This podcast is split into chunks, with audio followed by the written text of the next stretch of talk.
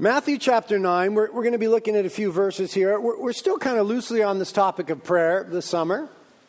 We're moving towards some things now as Ventura starts, and we're going to be heading in a few directions in the next few weeks, but we're still loosely talking about prayer. The title of this message is You Know What's Weird About Prayer? That's the title of this message.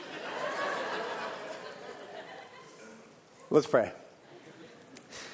Lord, we thank you that you hear us. That's a wonderful thing about prayer. The Bible's explicit about that. You're the God who listens, you're the God who is there, you're the God who cares, you're the God who is present and powerful and working. And we pray that all those things would be true this morning. You'd be present, you'd be powerful here, you'd be present in a powerful way, and that you'd be working in our lives. Lord, that none of your truth, None of your presence, none of your beauty, none of your righteousness will be lost on us, Lord. Don't let us go into autopilot this morning as a congregation, but tune us in to your Holy Spirit and what you would have to say to the church this morning. We want to be instructed by you for your glory. And Lord, we ask together that you would help me to communicate. I want to communicate what you would have me communicate. I want to do it well by the power of the Holy Spirit in a way that honors the person of Jesus. So we ask together that you'd help me, that you'd help us, and that we'd hear from you. We ask it in Jesus' name. Amen. Amen. One of the things that I kind of struggle with in my life, a question that I often find myself asking is this Why doesn't God do more? You ever struggle with that? You ever think about that? Why doesn't God do more? I mean, why aren't there more people that are getting saved in our community? Why aren't there more churches being planted? Why aren't more marriages being healed? Why aren't more people being healed? See people all the time with infirmities, with cancer, with this. Why not more? Why, why not a greater revival in the coastlands here? I find myself struggling with that all the time, thinking about that. God, why don't you do more? Because I read the Bible and I'm a student of the Bible. And I see that God does some amazing, astounding things in the Bible. And that kind of whets my appetite. And so I start asking, God, why don't you do more now here? And I ponder this often. And then I kind of start to think, slowly it turns into, well, why don't I do more? I mean, yeah, I want God to do more, but also, why, why don't I do more? Why don't I share the gospel more often? Why am I not praying for people more often? Why am I not caring for more of the sick, more of the poor? Why am I not identifying more of the marginalized in our community and reaching out to them? Why don't I do more? That's a valid question. And because I'm kind of a, a, community guy, because I'm kind of into the church and, and us together gathered around Jesus, that very quickly becomes why don't we do more? I'm not going to just let it be a me thing, but I'm going to, I'm going to think in the we sense. Why don't we do more?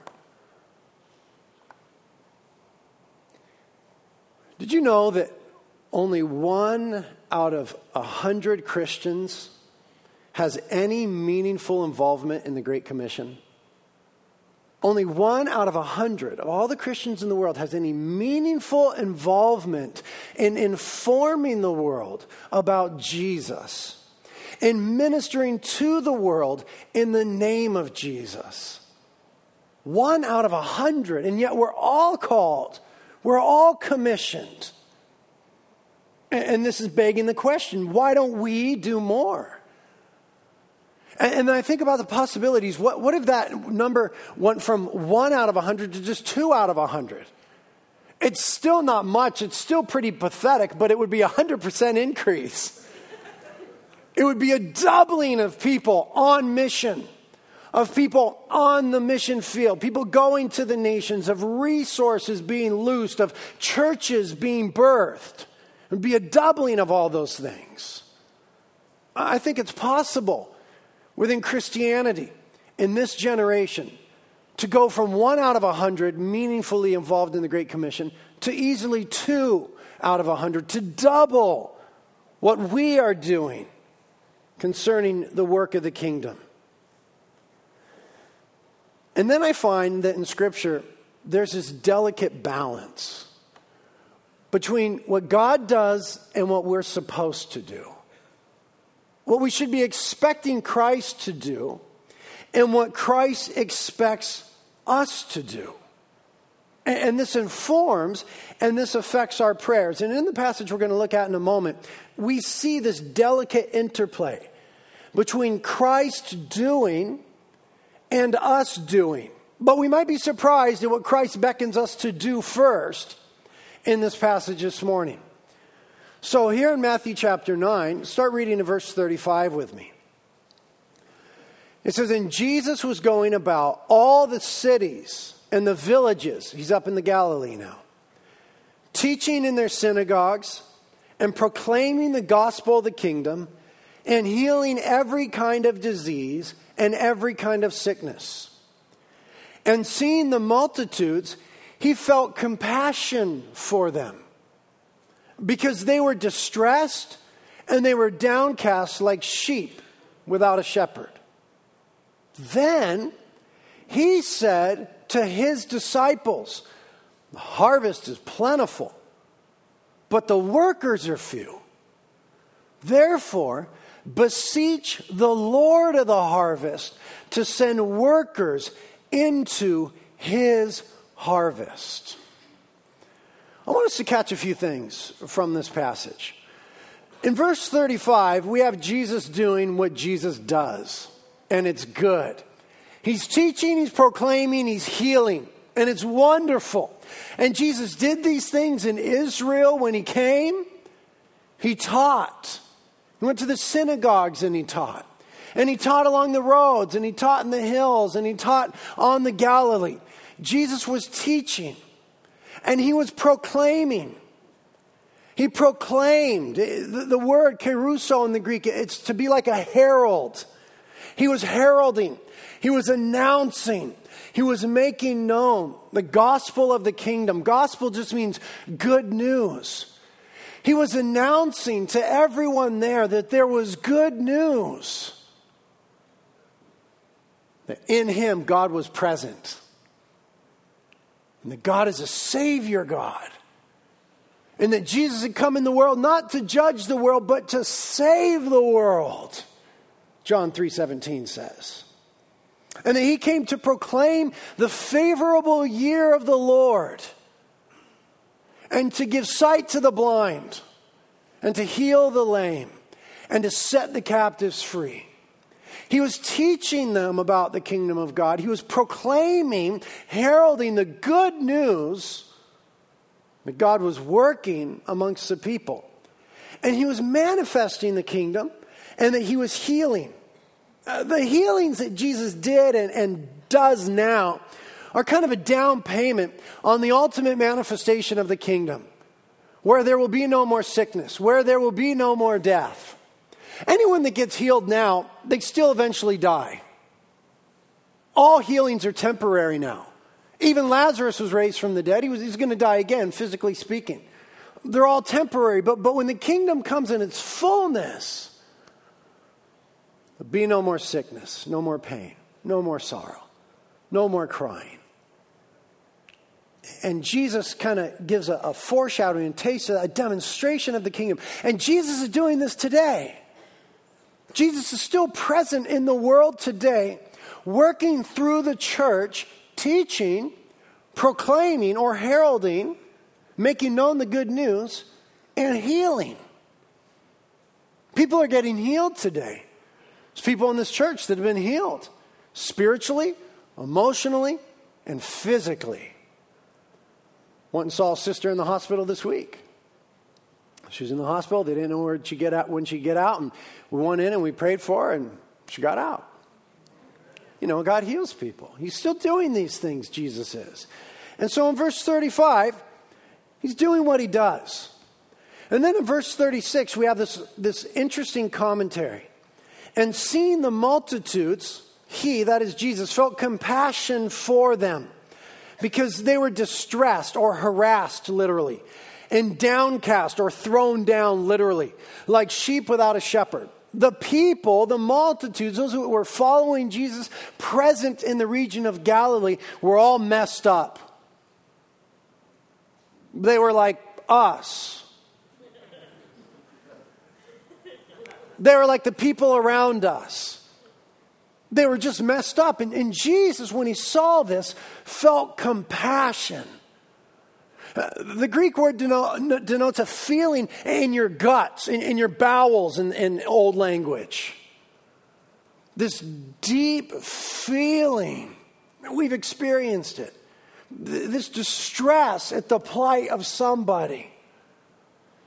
And because Jesus is a perfect manifestation of God, an illustration and, and, and, and manifestation, again, of God, because he is God in the flesh, we find that God is a God of compassion who deeply and wonderfully cares about us. And so Isaiah said this Therefore, the Lord longs to be gracious to you and therefore he waits on high to have compassion on you. For the Lord is a God of justice. How blessed are all those who long for him. So here I am in my life asking God, why don't you do more?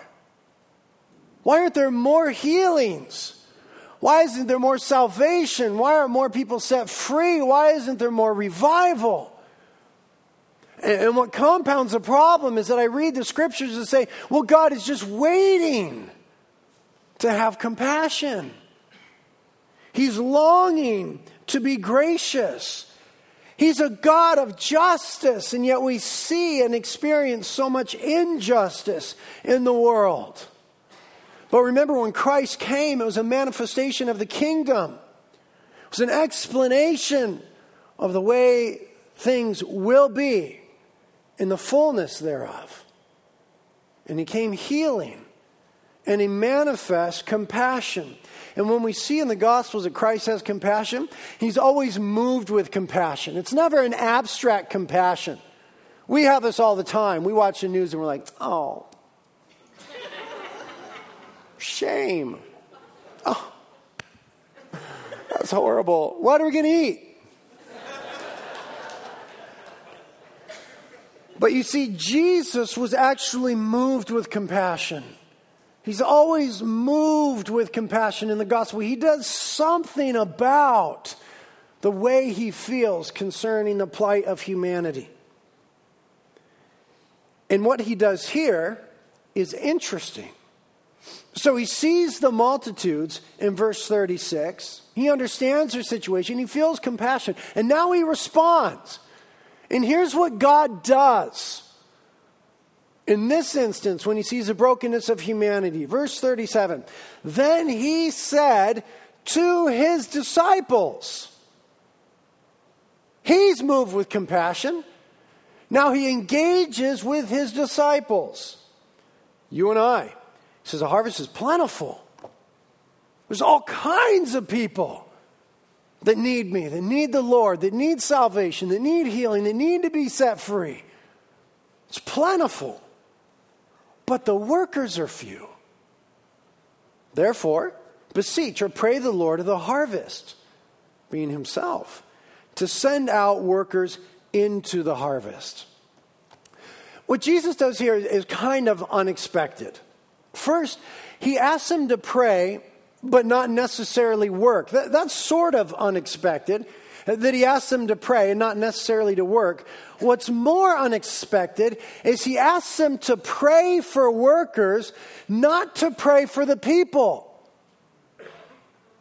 You see, what, what we think would happen generally is Jesus sees supply of the people, he grabs his disciples, and he gets them working. And there's times where he did that.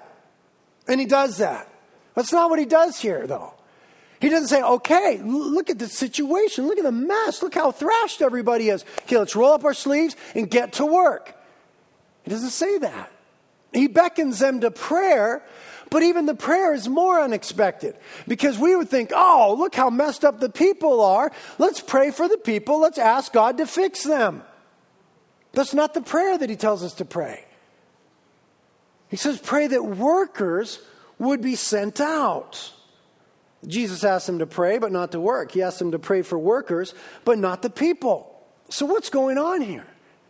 How are you to understand this interaction between Christ and his disciples? I think one of the questions that will help us think it through is, is if we ask this Why would Jesus even ask the disciples to do anything? I mean, he is God, right? Right? And when Peter, you know, when Jesus is being arrested, and Peter's like, you know, Jesus, you want me to open up a can on these guys or what? And Jesus is like, Peter, dude, I could call on a whole legion of angels. Bro, chill. I'm God. Like, it's cool. I can handle myself. Why does Jesus even ever ask his disciples to do anything? Some time ago, I was teaching at a pastor's conference, and uh, there was a bunch of pastors there.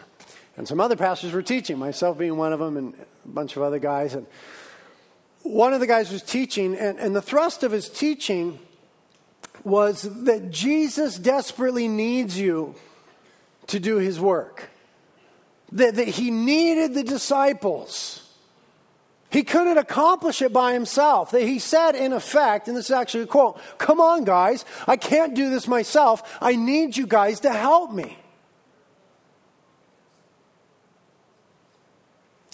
I was reading a commentary on the book of Matthew by Warren Wiersbe last night, whom I love. I love Warren Wiersbe, great commentaries. You can trust them. He's a good guy to read, and anything he's written, especially his biographies on Christians. You ought to get the book, uh, 50 Great Christians That Every Christian Should Know or something like that. It's incredible. Warren Wiersbe. I love the guy. But here's what he said in his commentary on this passage last night when I read it. He said, Jesus could not do the work alone, he needed others to help him. I don't know. I don't know if those guys are right. I, don't know if, it, if, it's, if it's really correct to say Jesus couldn't do it alone. I understand the limitations of the incarnation, his voluntary surrendering of certain powers, but is this really the right way to delineate this theologically? Is that really what's going on here? Is Jesus really saying, I'm not going to pull this off without you? Guys, I know you're just like screwball fisherman and a tax collector and a zealot, and one of you's a traitor, and you guys are arrogant and always arguing, but I really need you to do this for me. See, I don't think it's a need thing that's happening. I think it's a love thing that's going on. I don't think it's a need thing that we're invited into the Great Commission to be part of Christ's work. He does beckon us in, but I don't think it's a need thing. I think it's a love thing. I think that God loves us and He invites us to love Him. And I think that one of the ways that we love others is by experiencing their heart. And when we get to experience Jesus teaching people and telling people about the good news and healing people, we're experiencing the heart of God. And it causes us to love God all the more. See, I don't think it's so much that He's inviting us into work as it is He's inviting us into His heart. Doesn't there come a time for parents? So we are having so many babies in our church right now. It's awesome. And uh, you guys that are having babies, you know that you can't wait until your kids can relate to certain things. You know what I mean? Like when my son was growing up, I couldn't wait until he could comprehend dirt bike. I could not wait till he could get that because it was something I loved to do. It was something that was near to my heart. It was a part of me. And so at the earliest possible stage, ba boom, dirt bike. And he was good at it. I, I couldn't wait till he could get surfing. You know what I mean? I, I couldn't wait until he got the idea of guitars and a guitar, and my son totally gets it. I'm so sick. I, I love guitars. I got that new pink one over there. Yeah, it's cool. It's pink. Pink is a new black. And I'm so weird about guitars. I think they're the most beautiful thing in the world. I, I really do. I think they're absolutely gorgeous. The right ones. And there's always, anybody who's been to my house can testify, there's always a guitar on my couch. Always. And it's pretty much just on display because the couch is in the middle of the house. And so, you know, my wife's not going to let me hang guitars in the living room, so I'm going to put them on the couch. and then anytime I'm there, I'm just, oh. And now my son has gotten into playing guitar, and he does the same thing now. Uh, we didn't talk about it, but his guitar is always on the couch. And yesterday I was studying for this message, or the day before, or sometime, and I was studying on the couch, and my guitar was there. And you know, I had my computer because I typed my notes, and I had a bunch of books and stuff, and there was pillows because my back is kind of, I have back problems. And, and, I needed more room, and his guitar was on the couch. And so I said, Well, I'll move his guitar. And I took it into his room, and I set it there. And he came home, he had been out somewhere with his mom, and he walked in his room, he's all, Dad! And I'm like in the living room, I'm like, What? He's all, What's my guitar doing in my room? I'm like, What do you mean? That's where it belongs. It's like, No, it doesn't. It belongs on the couch. And he carries it out and he puts it on the couch right next to mine. He's like, Pfft. And I catch him doing the same thing. He'll put his guitar next to mine, he'll just sit there and stare at him. And he talks about the differences in the contours and the different colored woods, and I love it. But you see, it's just us connecting and relating. And those are silly examples. None of those things are important. But how much more then that we connect in a love relationship with the things that are really important in our hearts? And so Christ invites us into his heart when he invites us into his work because what he loves to do is bless people.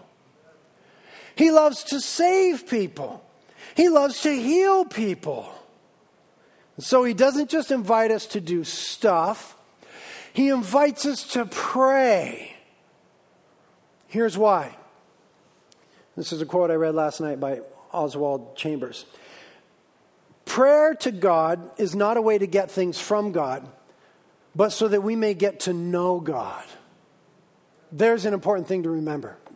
Prayer is not just a way to get things from God, but it's a way to get to know God.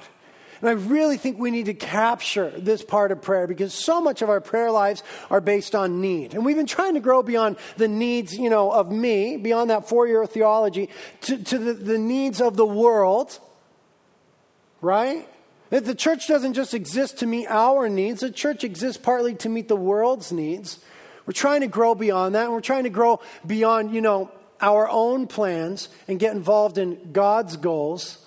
And so we're hoping to shift in prayer. But another way we need to shift in prayer is it's, it's not just to get things from God, but it's to get to know God. And, and I think that prayer is one way that we can get to know God, and, and there's no other way to do it on that level. Reading scripture is one way, serving is another. But, but when we commune with the Lord in prayer, because prayer at its core essence has the understanding of to come to. So it's coming to God, but, but it needs to be one of those times where we don't come with just an agenda, but we come to get to know Him. And I think that's so much of what Christ wants to do in our lives and so much of what He was doing with the disciples. You know, it says in Mark chapter 3, verse 13, and Jesus went up on the mountain and summoned those who he himself wanted, and they came to him. And he appointed the twelve so that they would be with him, number one, and that he could send them out to preach, number two, and to have authority to cast out demons, number three. Notice the priority of what Jesus did. He called his disciples, but it wasn't work based, it was relationship based first. He didn't need them to preach and to cast out demons, but he wanted them to be with him. He called them to be with him.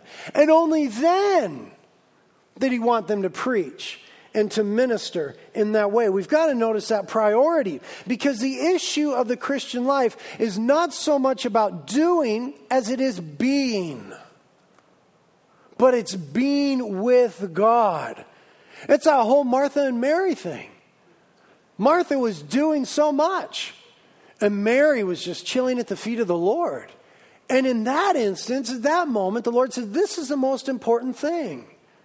And we need to lay hold of this aspect in prayer where the most important thing is to be with God. Not to demand of Him that He do something or talk about what we need to do or what we ought to do. And then once we're with Him, we experience His heart, then there's an effectiveness that will come to being on mission. Here's another quote from Chambers. When we actually this is Wiersbe, God bless him. When we pray as Christ commanded, we will see what he saw, feel what he felt, and do what he did. When we pray as Christ commanded, then we'll see what he saw, feel what he felt, and do what he did. We'll get near to his heart. We'll start leaving our guitars on the couch. We'll get involved in the same things. The same things that are important to God will become important to us. There'll be a shared life there between us and God, and that's the goal.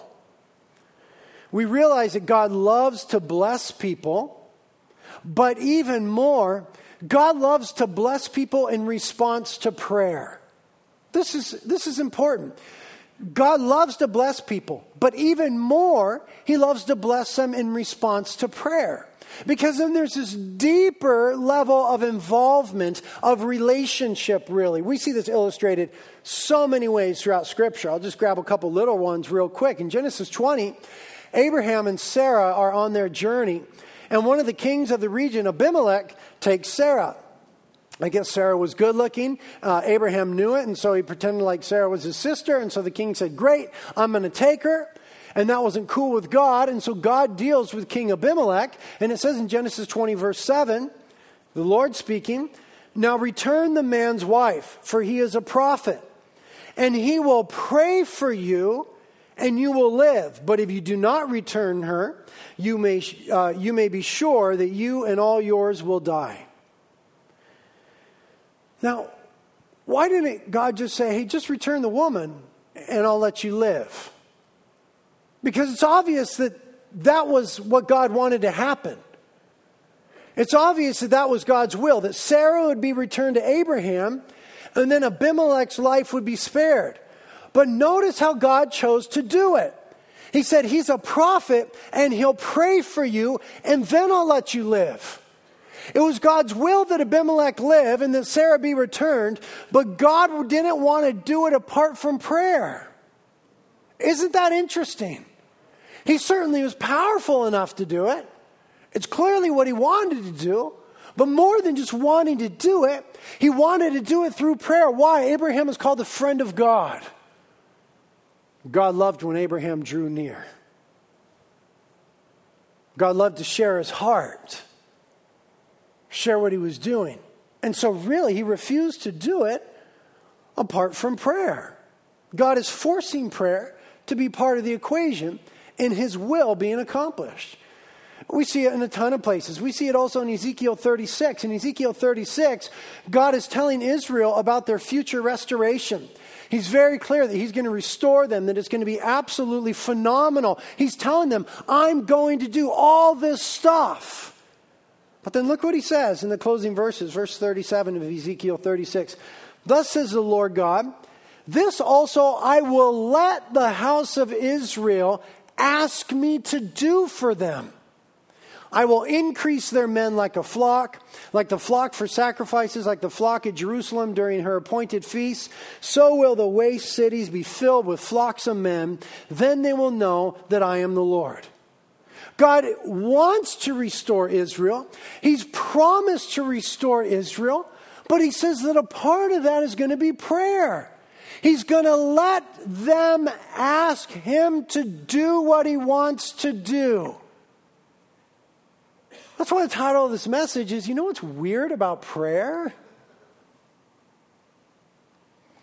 And if we continue to search Scripture, the sobering truth is this is that when we refuse to participate, there are certain things that God just won't do.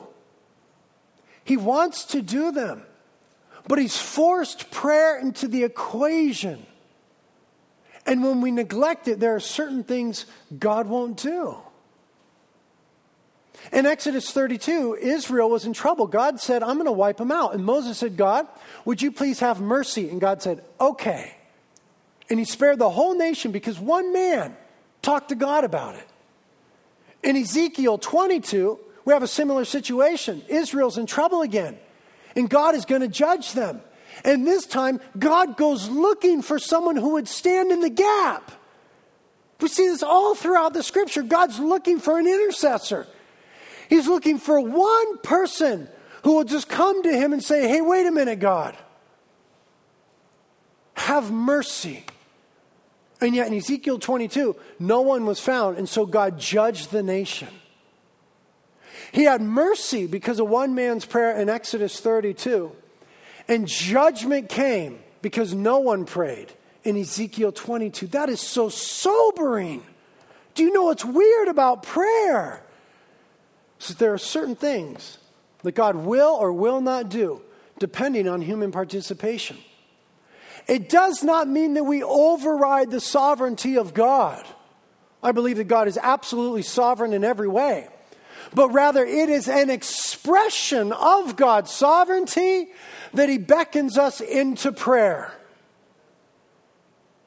And when we neglect to do it, God, in His sovereignty, lets us experience the failures of prayerlessness. And so I'm asking God, why don't you do more? And then I, I got to believe He wants to do more. And I start to ask myself, why don't I do more? And then we got to ask ourselves, why don't we do more? And it's not a need issue, it's a relationship issue, it's a love issue. Prayer is not a way to get things from God, but a way to get to know God. And so then, when we realize these things, prayer moves away from being utilitarian to being relational.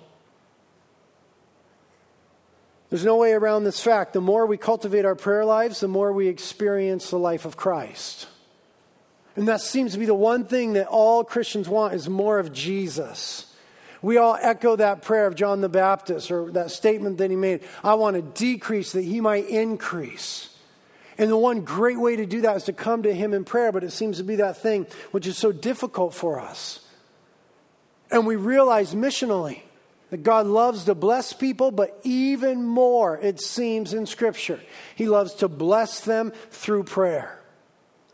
What's important to see here is that in our life with Christ, there is both a centripetal force and a centrifugal force. Right? A centripetal force is that which draws or pushes everything in toward the center. Centrifugal force pushes everything out away from the center. In Christian life, there is both a centripetal force and a centrifugal force happening. That's what's happening in this passage. Christ beckons us in. It's centripetal. He's, he's, wanting to pull his people into his heart. And then he wants to send us out into the world. It's centrifugal. And the Christian life is to be like this. It's drawing in and it's being sent out. It's coming near to experience and it's going out in mission. And that's exactly what's happening in this passage. He sees the multitudes. He wants to do something about it. He could do it in and of himself. He was doing it in verse 35. But because of love and relationship, he beckons them in. He says, Pray to the Lord of the harvest to send workers into the harvest because he knew that if they prayed about that situation long enough, they would get God's heart for it.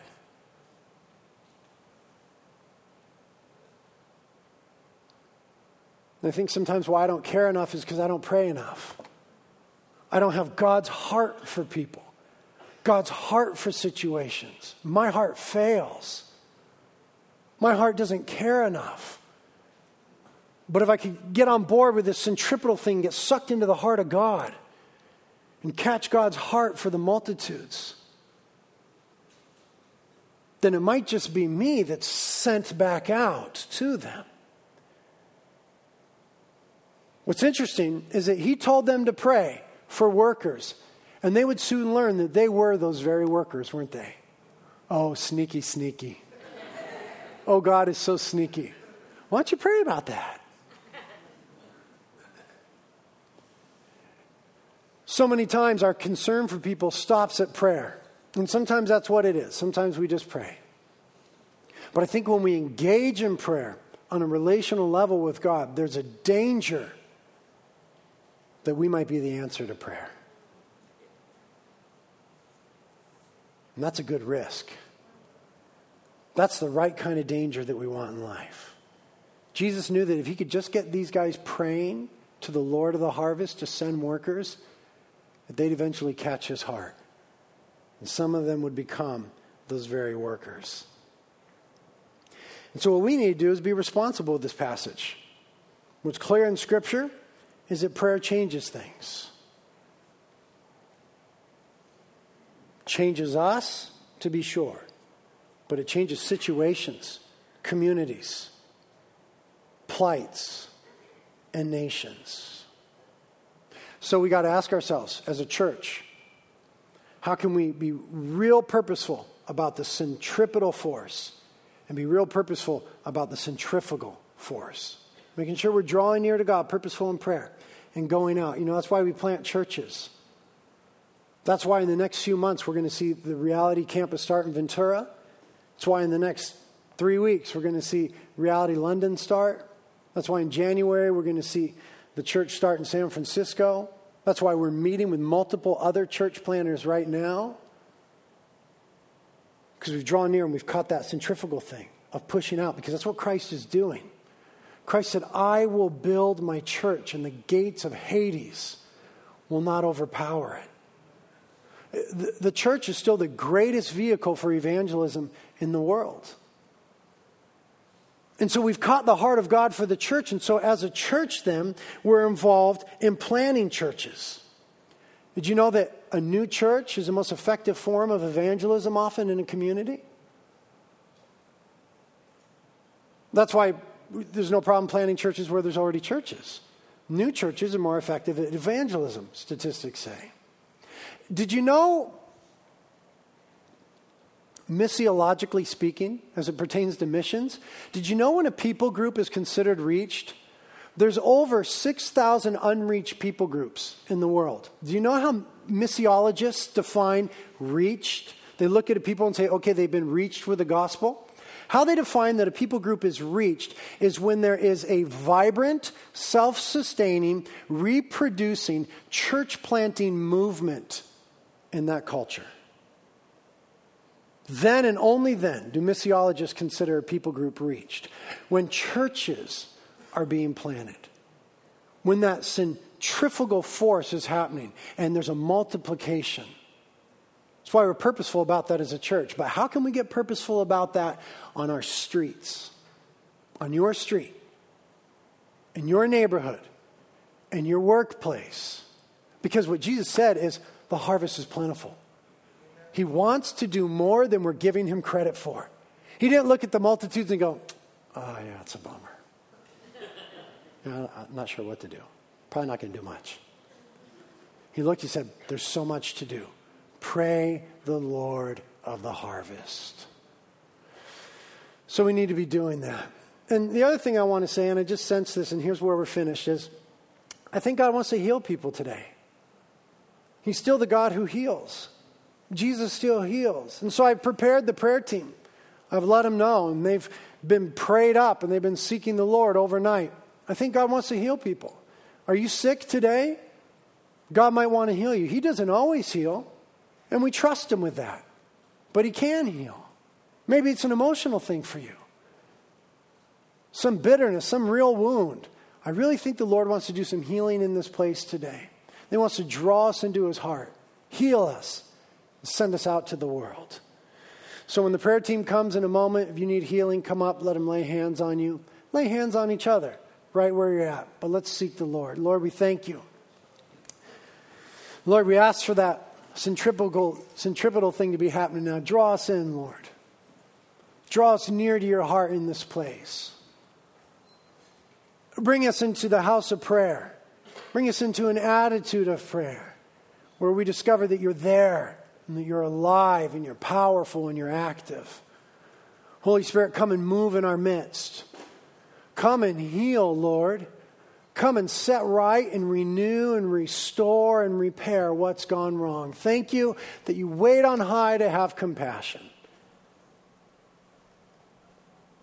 And minister to our hearts. Give us your heart for our community, for our neighbors, for our coworkers, for our nation and the nations. Give us your heart, Lord. Draw us into yourself, Jesus, and draw near to us, Lord, and do a work.